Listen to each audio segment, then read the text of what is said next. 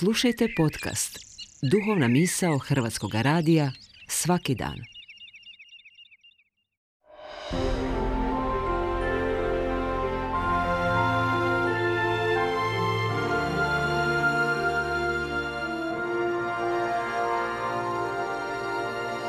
Duhovna misao. Urednica je Blaženka Jančić.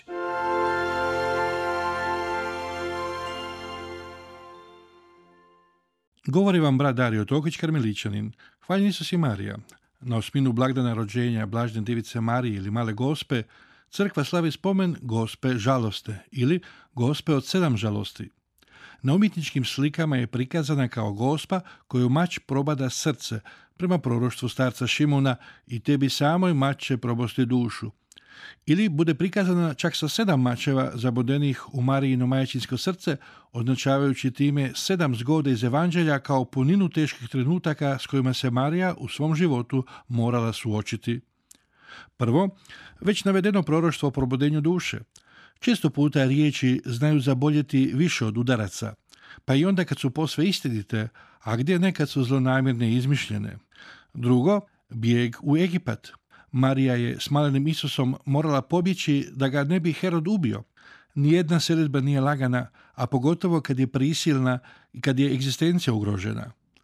Treće, kad je na hodočašću u Jeruzalem izgubila Isusa. Teško je i zamisliti kakve sve buke proživljava majka koja je nenadano ostala bez djeteta. Četvrto, kad je Isusa susrela na križnom putu.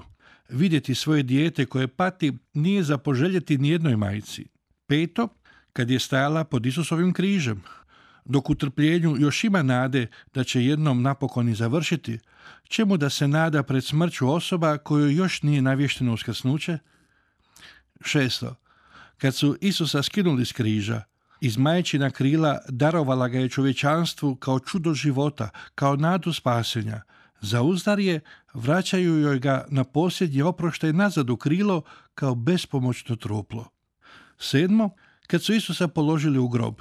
Nije normalno i nikada neće biti normalno da roditelj pokapa svoje dijete. To je umiranje na živo, ali barem znate gdje se može pomoliti.